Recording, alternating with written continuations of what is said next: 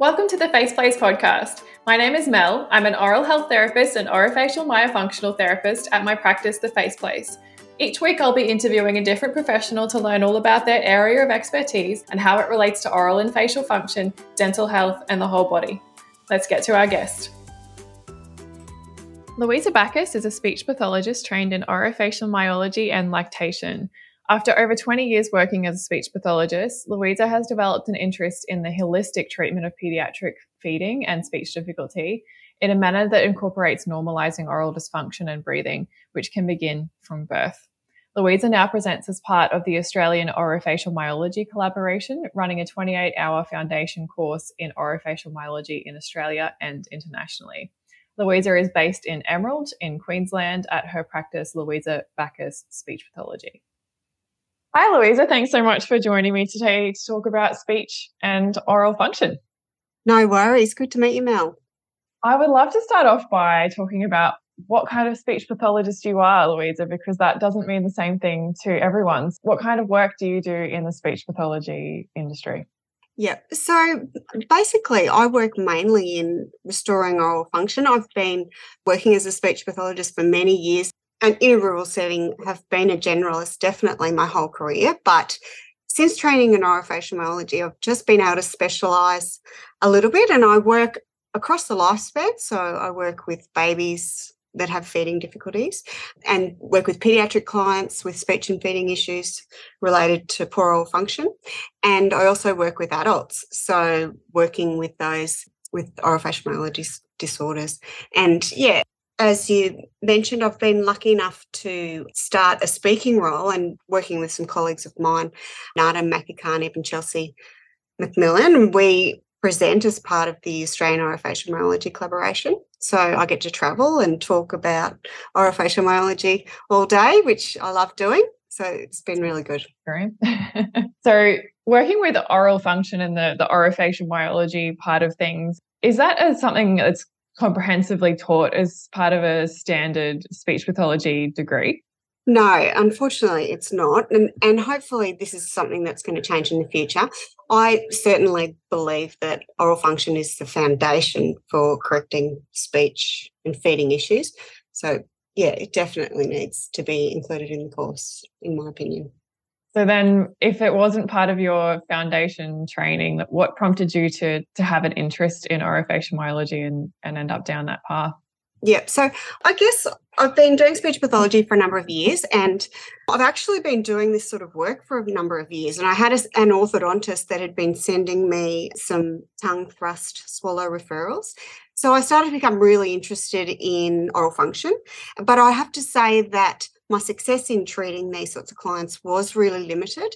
And it was not until I did my orofacial myology training that I started to get some really exciting results for my clients in terms of progress in this area. And definitely my own kids has been something that's been driving me the whole time. My kids have had poor oral function. They've all had tongue ties, malocclusions. And I think that's definitely the tipping point for me in me wanting to gain a better understanding about their malocclusion so that I could support their facial growth and as they're undergoing their orthodontic treatment. But I just wish, like lots of mums that I see, that I had this knowledge sooner. And it could have saved me a fair bit of heartache um, when I was breastfeeding my kids. And I think that another thing is that I guess I was just getting a little bit jaded with speech pathology in terms of I really love working on speech. And in particular, I really love working with the more severe speech sound disorders. But I was beginning to sort of find that this was quite frustrating and tedious. And I could see that I guess some kids really struggled. So it's been so exciting to just find another thing to add to my toolkit that can accelerate the progress of my client, in particularly those with the severe speech sound disorders. Yeah, it often provides that this approach or orofacial myology theory often provides an answer where you didn't have one before, doesn't exactly. it? An avenue to it's explore. so exciting. Yeah, yeah definitely. I have a similar definitely. kind of feeling about the dental industry, shorter yeah. career path before I was thinking it, but that frustration with we're kind of jumping in downstream with malocclusions and we're doing orthodontic work, but we're not upstream going, why did it happen in the first place? Could we have prevented exactly. it? That's exactly right. And that, I guess that's how I, I feel with speech. And I feel like we're we're treating the issue after it's happened when we could be looking at a lower level and treating the cause of the issue. Hmm. Totally. Mm. So then where does the orofacial myofunctional therapy sort of come into speech pathology? Like what role does it play? Because a lot of things probably do look a little bit similar to what you'd be traditionally doing anyway, I assume. Yeah, I guess my practice looks very different to how it did before I did myofascial myology training. At the moment, I'm I use OM techniques every day with my clients, and I think that my training has given me a much better understanding of malocclusions and their impact on speech and feeding. And that's just I just wasn't thinking in that way before I trained in orofacial myology. So if we can normalize oral function first in our treatment, we can create really amazing outcomes in terms of improving oral awareness. That is something that we absolutely need as speech pathologists. We need to establish that good oral rest posture. And if we do that, we're giving our kids all this information about their palate, which they really need for good articulation.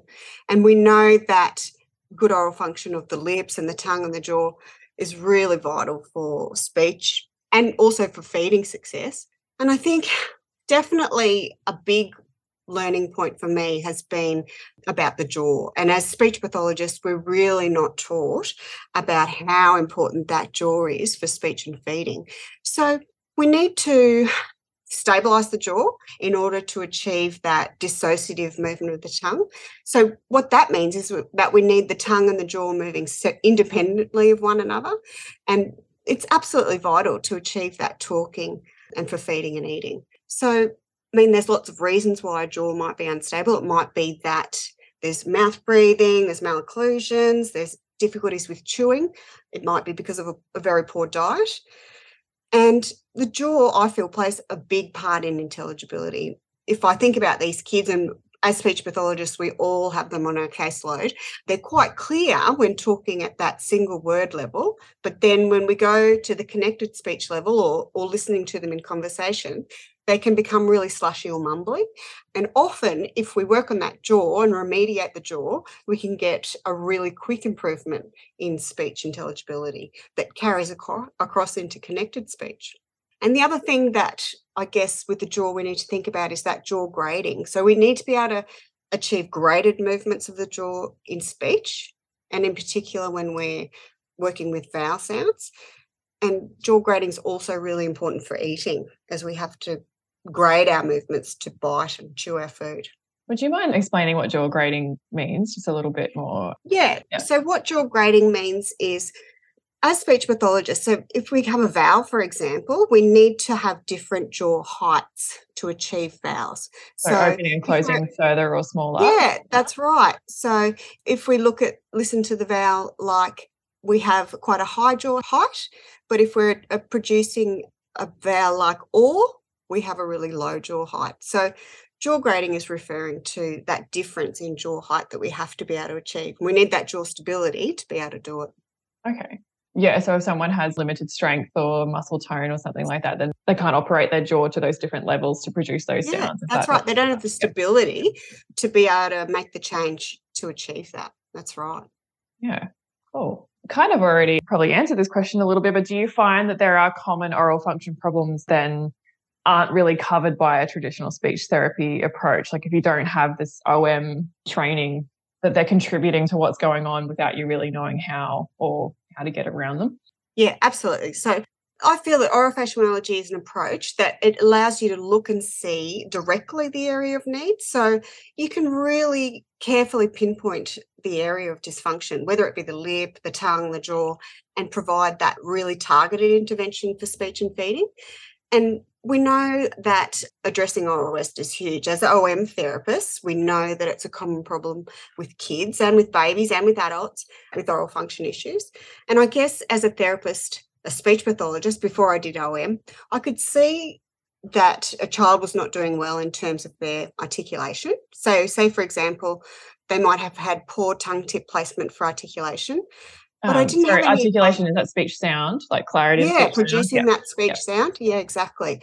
But I didn't have any idea how to work on that other than just working at the sound level. But when we work and treat the oral dysfunction, we can achieve that good oral rest, we can improve the jaw stability, meaning that you can achieve your outcomes that you're needing to achieve a lot more quickly.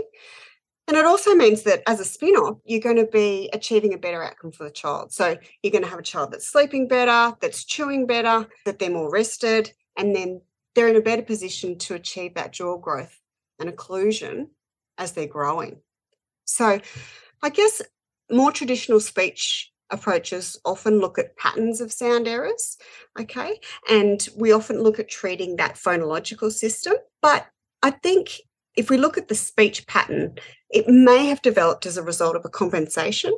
Okay, so when we treat the oral function and remove the compensatory pattern, we can achieve a much better outcome for the child. And we do know that if we leave these compensations, they can cause some real issues if they're not addressed. So, compensatory movements and muscle movements can lead to malocclusions, they can lead to that mouth breathing, they could lead to issues with facial growth, issues with posture, and later in life, down the track, pain patterns can emerge as a result of years of compensatory muscle movements. So it's really important that we're not taking that near enough is good enough approach and that we're addressing that compensation directly. I think that also the thing that's been really helpful for me in training in OM is learning to identify and eliminate those sucking habits. So, finger sucking, thumb sucking, dummies sucking. So, that's been incredibly helpful for my clients in trying to fix a speech sound difficulty or a feeding difficulty when that sucking habit's in place can be really difficult. But okay. I must say, it's it's really exciting. There is a new wave of speech pathologists, and they're really starting to consider about treating oral function. They're getting trained in orofacial myology. And I just love being a part of that journey for them because we're beginning to see speech pathologists that are airway focused and they're thinking about that big picture in terms of oral function and what that means for speech and feeding. Yeah. I was only I was talking to some colleagues on the weekend and I sort of only pretty much just said like what you've just said there. I've never known a practitioner to undergo this training in OM and not sort of expand how they see their work no yeah. matter where, whether it is speech or dental or they're uh, some other type of allied health professional to not just yeah. kind of switch on some lights and look yeah. at their patients very differently yeah it's amazing yeah and once you see it you can't unsee it so no. it's pretty exciting yeah, you don't get a choice you don't get to, no, don't get to look away that's right so we're going to delve a little bit into tongue ties the first and the base question is can a tongue tie affect speech and eating Absolutely. So, if you think about talking, we need a tongue that can elevate. So, for example, it needs to touch the palate for sounds like t, d. If we think about other sounds at the back of the mouth, we need to have a tongue that can retract and elevate at the back. So, sounds like k and g and er. And if we think about lip ties, because they're often there as well, if there is a tongue restriction, we need good lip movement to achieve lip rounding for sounds like sh and ch. And we also need to be able to contact our lips together to create sounds like p and b and mm. So if there is a restriction there, then yeah, definitely can have an impact on speech. And like I talked about before, the associated impact on the jaw can have impacts on speech production at that connected speech level. So, if we think about eating, a tongue tie can definitely make it hard, as we know, to create a mature swallow. So, achieving that tongue to alveolar ridge contact, it can make it really hard to control the food bolus at the back of the mouth if there's a posterior restriction there. And we also need that lateral movement of the tongue to control food and to chew correctly. So, if we've got that poor tongue mobility, a tongue tie, yep, it can definitely cause eating issues. And you can imagine that a lot of the kids that we see for feeding therapy or for picky eating, they can have issues around gagging and choking and, and have difficulty moving food around in their mouth. And yeah, that might be a result of a tongue restriction.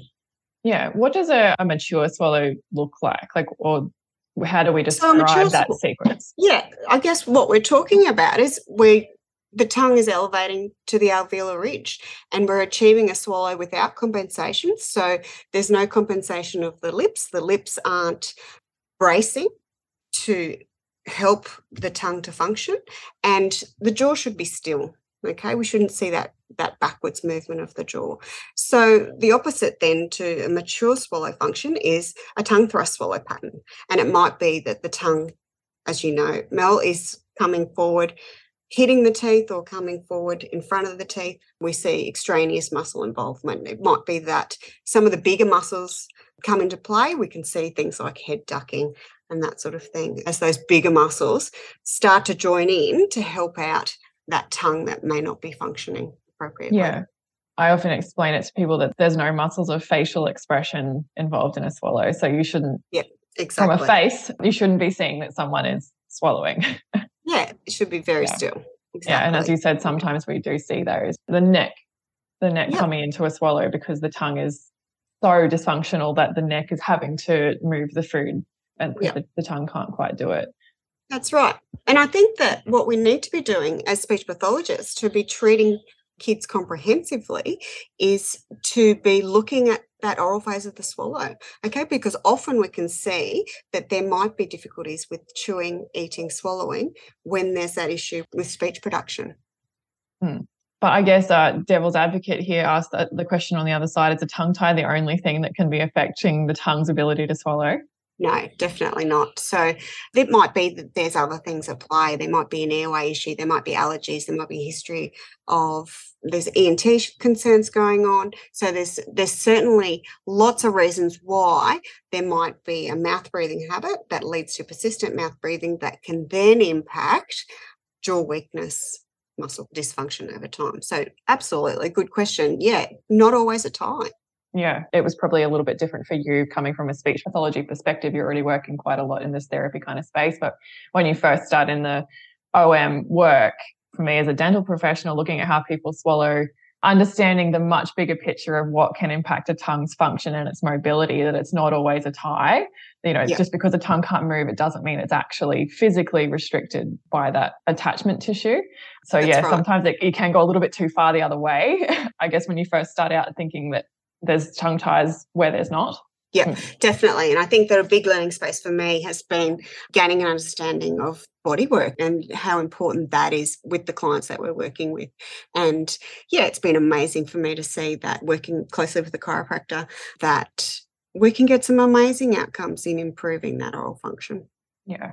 So yeah, chiropractors, osteopaths, physios, that's um exactly by, yeah, by body just work. Depending yeah. on yeah, it just who's around. who's around?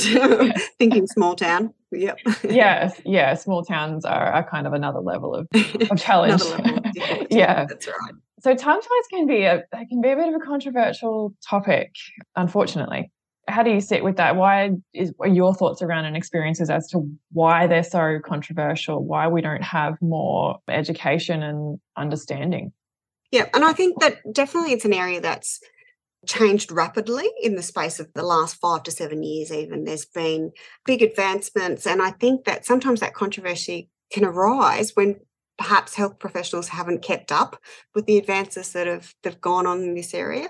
It's just, I guess, a real shame when a health professional is very quick to jump in and say, no, that's not a tongue tie, instead of I don't know, or how about I refer you to someone who is in that space and does know how to do a functional assessment of, of a tongue tie?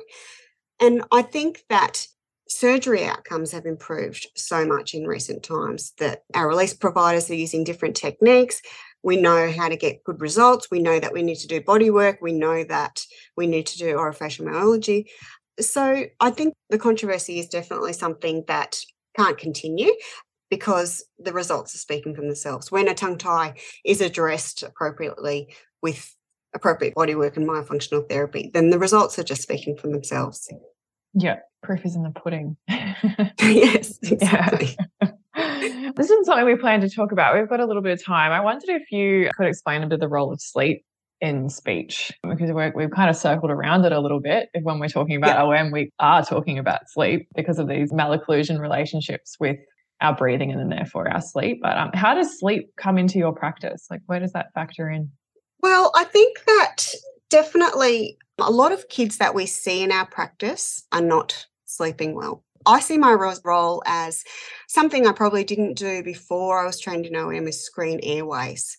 So I think that now the first thing I do is have a look and see, and then, you know, making appropriate referrals. We are the therapist that is in client's mouth. So it, it makes sense that we are screening airways.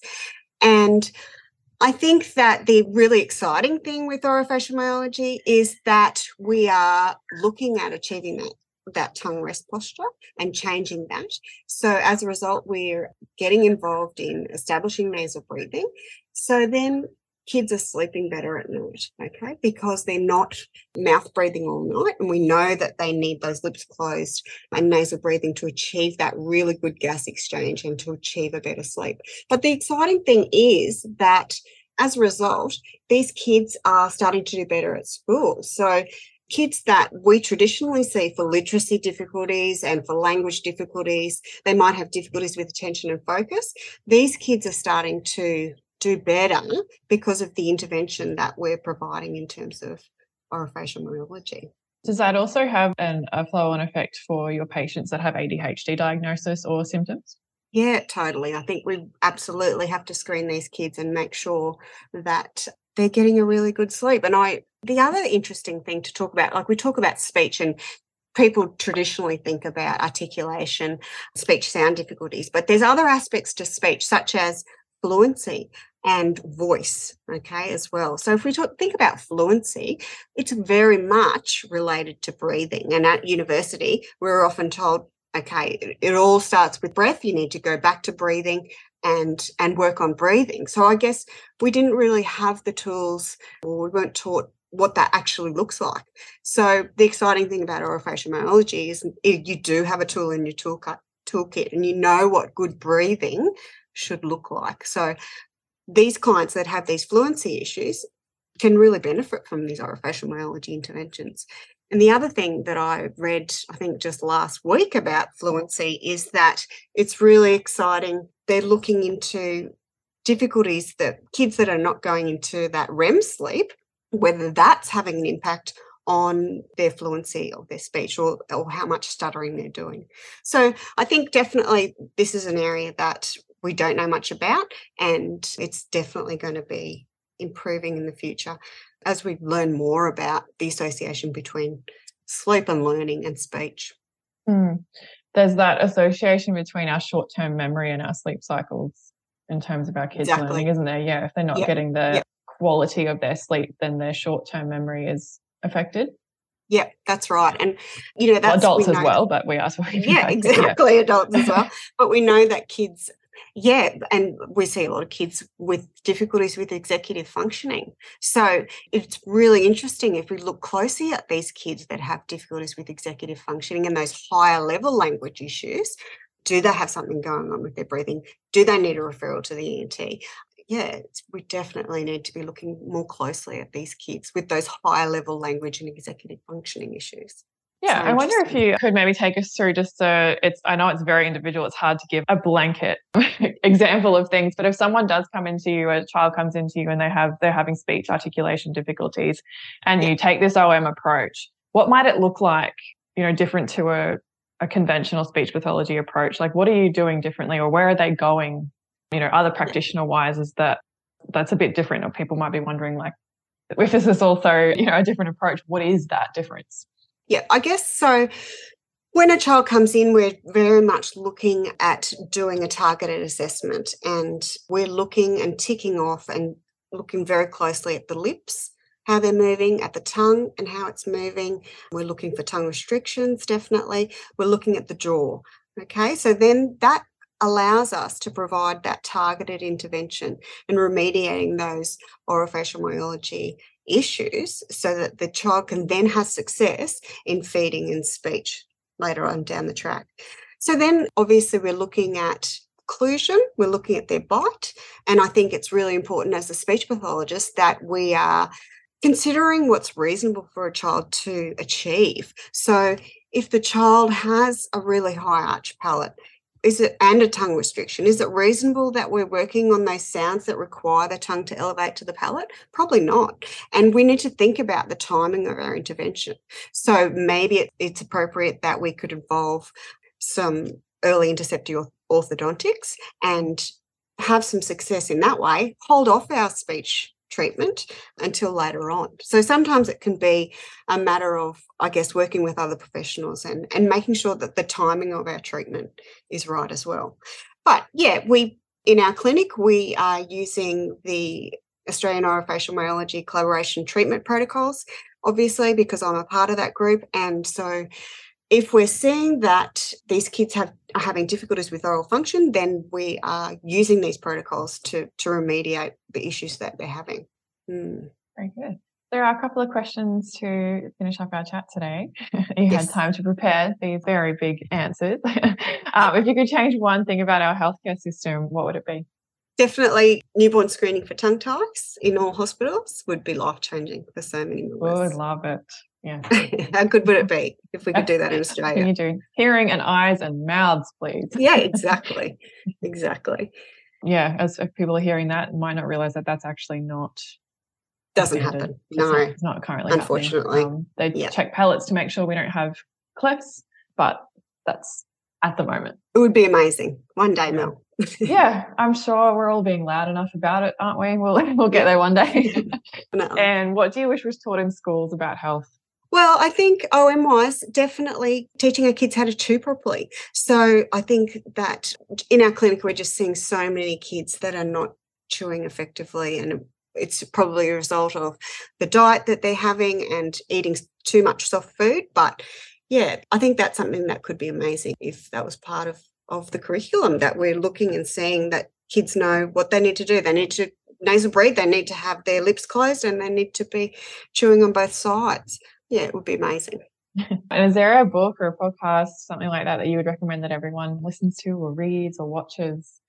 Yeah, so I think that the book Jaws is really good, for Sandra Kahn and Paul Ehrlich. But another book, I guess I'm working with mothers a lot and who are breastfeeding or bottle feeding their kids. And when I was in the trenches feeding my own kids, I read a book called Buddhism for Mothers by Sarah Napthali, and it's an amazing book. It is just all it's talking about is encouraging mindful techniques, mindfulness techniques, so that yeah, because it is it's a really hard slog. It's a marathon when you're feeding your babies. So mm-hmm. that was a book that really helped me when I was going through that with my kids. Yeah, oh, that sounds good. I haven't heard of that one. I'll have to have a look myself. So, how can our listeners get in touch or work with you in your practice? So my practice is Louisa Backus Speech Pathology in Emerald. And as I've said, I'm also presenting with the Australian Orofacial Myology Collaboration. We're running 28 hour foundation courses in OM. So if you're interested in learning more about OM, you can definitely get in touch. But we're on Facebook and our website is aomcollab.com.au. Good. Thanks so much for the chat today, Louisa. Really excited to hear the speech pathology perspective. Great. Thanks for having Great me. Great that you're in our industry. Thank you. Thank you. Thanks so much for listening to this week's episode. Head to the show notes if you would like to get in touch with this week's guest. And if you'd like to learn more about oral and facial function or work with me at The Face Place, you'll find me on Instagram at thefaceplace underscore OFM or at thefaceplaceofm.com.au. The Face Place podcast is recorded on the traditional lands of the Juru people. I would like to pay my respects to the elders, past and present.